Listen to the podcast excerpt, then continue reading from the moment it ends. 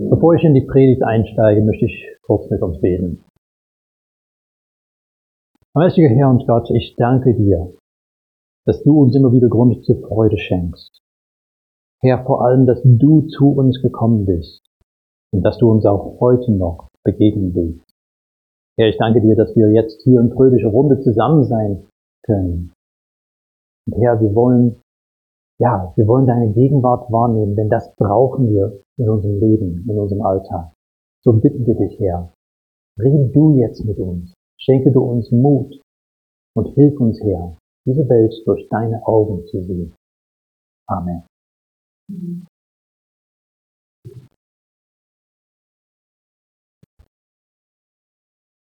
Wenn man heutzutage sich die Nachrichten liest oder anhört, puh, da kann man es ganz schön mit dem Schrecken zu tun bekommen. Weil natürlich denkt man an diesen schrecklichen Überfall auf Israel durch den Hamas am 7. Oktober und all das Furchtbare, was da passiert ist. Das darf aber natürlich nicht dazu führen, dass wir das unsägliche Leid von Millionen von Palästinensern gerade im Gazastreifen irgendwie abschreiben oder ignorieren. Es ist so viel in dieser Welt, was so furchtbar ist, wo wir uns fragen, wie kann das nur sein, dass Menschen sich gegenseitig sowas antun? Und es besteht dabei natürlich die Gefahr, dass wir durch diese ganzen Nachrichten, die, das ganze Leid, was in der Ukraine passiert, aus dem Blick verlieren.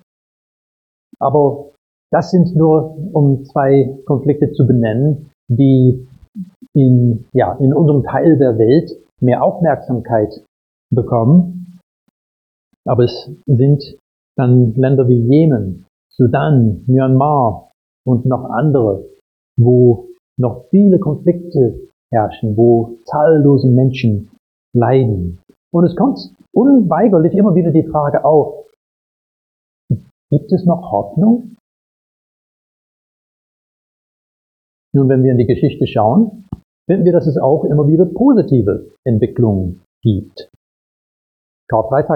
Karfreitagsabkommen in Nordirland, das Ende der Apartheid in Südafrika und die friedliche Revolution hier. Aber man scheint irgendwie auf einem Karussell zu sein, wo es immer wieder umgeht und rumgeht und das Leid kommt immer wieder. Kommt mal eine gute Nachricht, ja, man freut sich und dann scheinen zwei schlechte Nachrichten an seine Stelle zu treten.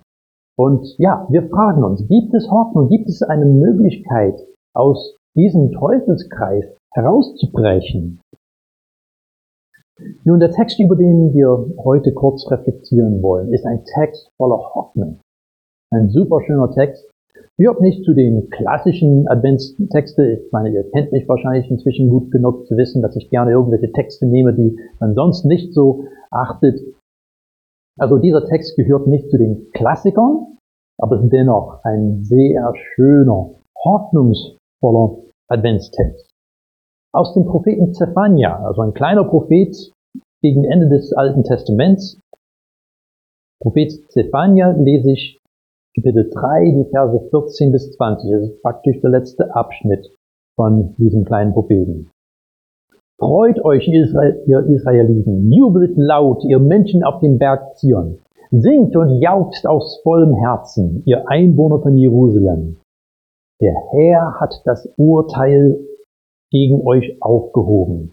Eure Feinde hat er hinweggefegt. Nun lebt er selbst als König Israels mitten unter euch. Kein Unglück wird euch mehr treffen. An jenem Tag wird man der Stadt auf dem Berg Zion zurufen, habt keine Angst, ihr Einwohner von Jerusalem. Lasst die Hände nicht mutlos sinken. Der Herr, euer Gott, ist in eurer Mitte. Und was für ein starker Retter ist er. Von ganzem Herzen freut er sich über euch.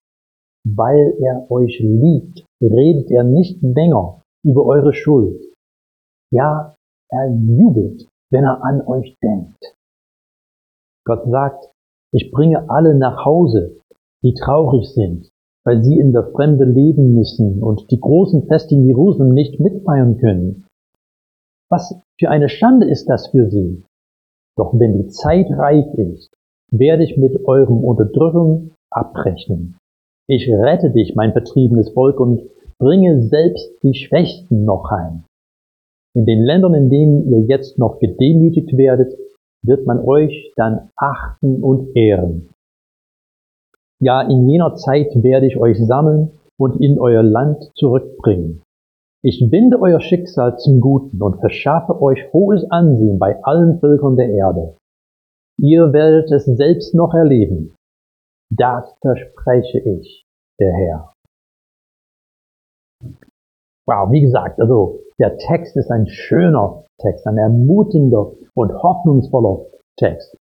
Aber es wäre unehrlich nicht kurz zumindest zu erwähnen, also ich hatte schon gesagt, dass der letzte Abschnitt von diesem kurzen Propheten die erste zwei und ein Drittel äh, Kapitel von Zephania hören sich ziemlich anders an. Das sind Drohworte. Da wird über Strafe gesprochen. Und das ist etwas, was wir bei den Propheten immer wieder finden. Und das hat mich schon lange fasziniert, wenn man die Propheten durchliest. Stereotypisch sagen wir, dass da viel Wut und Zorn von Gott kommt und Zerstörung und so weiter. Naja, man findet bei den Propheten viele Drohworte, viel Ankündigung von Gericht. Aber wenn man das durchliest, also mich hat es zutiefst beeindruckt, dass ich festgestellt habe, nicht nur bei Zephania, sondern wirklich durchweg bei den Propheten, dass es dann immer wieder gekommen ist. Aber ich werde euch zu mir zurückholen. Ich werde euch heilen. Ich werde euch retten. Denn ja, die Bibel ist deutlich darüber, altes wie neues Testament, Gott ist ein zorniger Gott. Er wird zornig über Ungerechtigkeit. Aber er ist ein liebender Gott, der nicht Zerstörung sucht, sondern Heilung, Erneuerung, neues Leben. Das ist sein Wille. Gottes Liebe und Barmherzigkeit sind so groß, dass er auch immer wieder verkünden lässt, dass er Erbarmen haben wird. Sein Erbarmen ist natürlich kein Freibrief, einfach alles zu machen, was uns in den Sinn kommt. Sein Zorn ist gerade, weil wir so viel machen, was ihm nicht gefällt. Aber sein Erbarmen ist so groß. Und er will, dass wir Heilung erleben.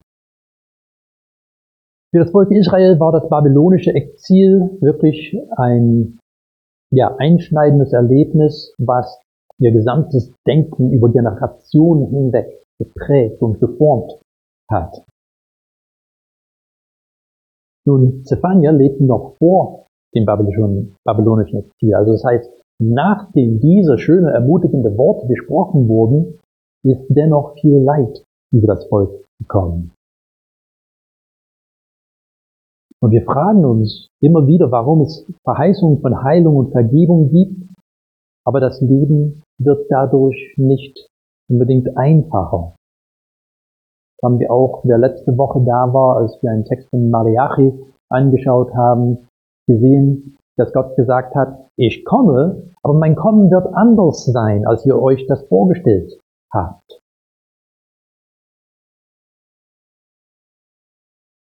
Wir müssen uns auch fragen, ist es möglich, dass etwas Gutes aus etwas Erschreckendem kommen kann? Ich fand es wirklich sehr interessant. Ich habe das aus verschiedensten Medien gelesen von einer Thailänderin namens Nutharaware Munkan. Sie war als Erntehelferin in Israel und wurde am 7. Oktober von Hamas also als Geisel genommen. Und also sie und ihr Freund wurden beide als Geiseln genommen, sie wurden aber voneinander getrennt. Und Frau Munkan befand sich in einer Gruppe Geiseln zusammen mit Daniele Aloni und ihrer fünfjährigen Tochter Emilie. Frau Munkan hat Emilie Thai Lieder beigebracht. Während der Zeit ihre Geiselhaft. Hat ihr auch beigebracht, auf Thai von 1 bis 10 zu zählen. Die Frauen haben ihr weniges Essen und Wasser über diese 48 Tage miteinander geteilt. Keine dieser Frauen hätte sich sowas Schreckliches je gewünscht. Aber trotz des Schreckens und tatsächlich in dem Schrecken haben sie Leben, Liebe und Hoffnung miteinander teilen können und eine Verbundenheit entwickelt, die ihnen bestimmt ein Leben lang dienen wird. Nun Gott bewahre, dass einer von uns jemals sowas Schreckliches erleben muss. Aber wir wissen genau, wie herausfordernd das Leben auch ohne Terroristen sein kann.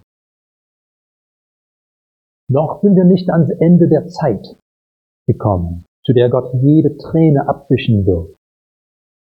Aber du darfst wissen, Gott sieht deine Tränen und sie sind ihm keineswegs egal.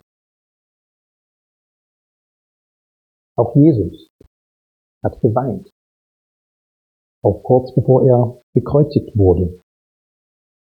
Jesus hat geweint, weil die Menschen sich geweigert haben zu glauben. Zu glauben, dass Gott tatsächlich da war. Zu glauben, dass Gott, Gott ihnen tatsächlich nah ist. Aber trotz allen Unglaubens ruft Gott uns immer wieder zu. Er kommt zu uns und bietet uns Leben, Liebe und Hoffnung.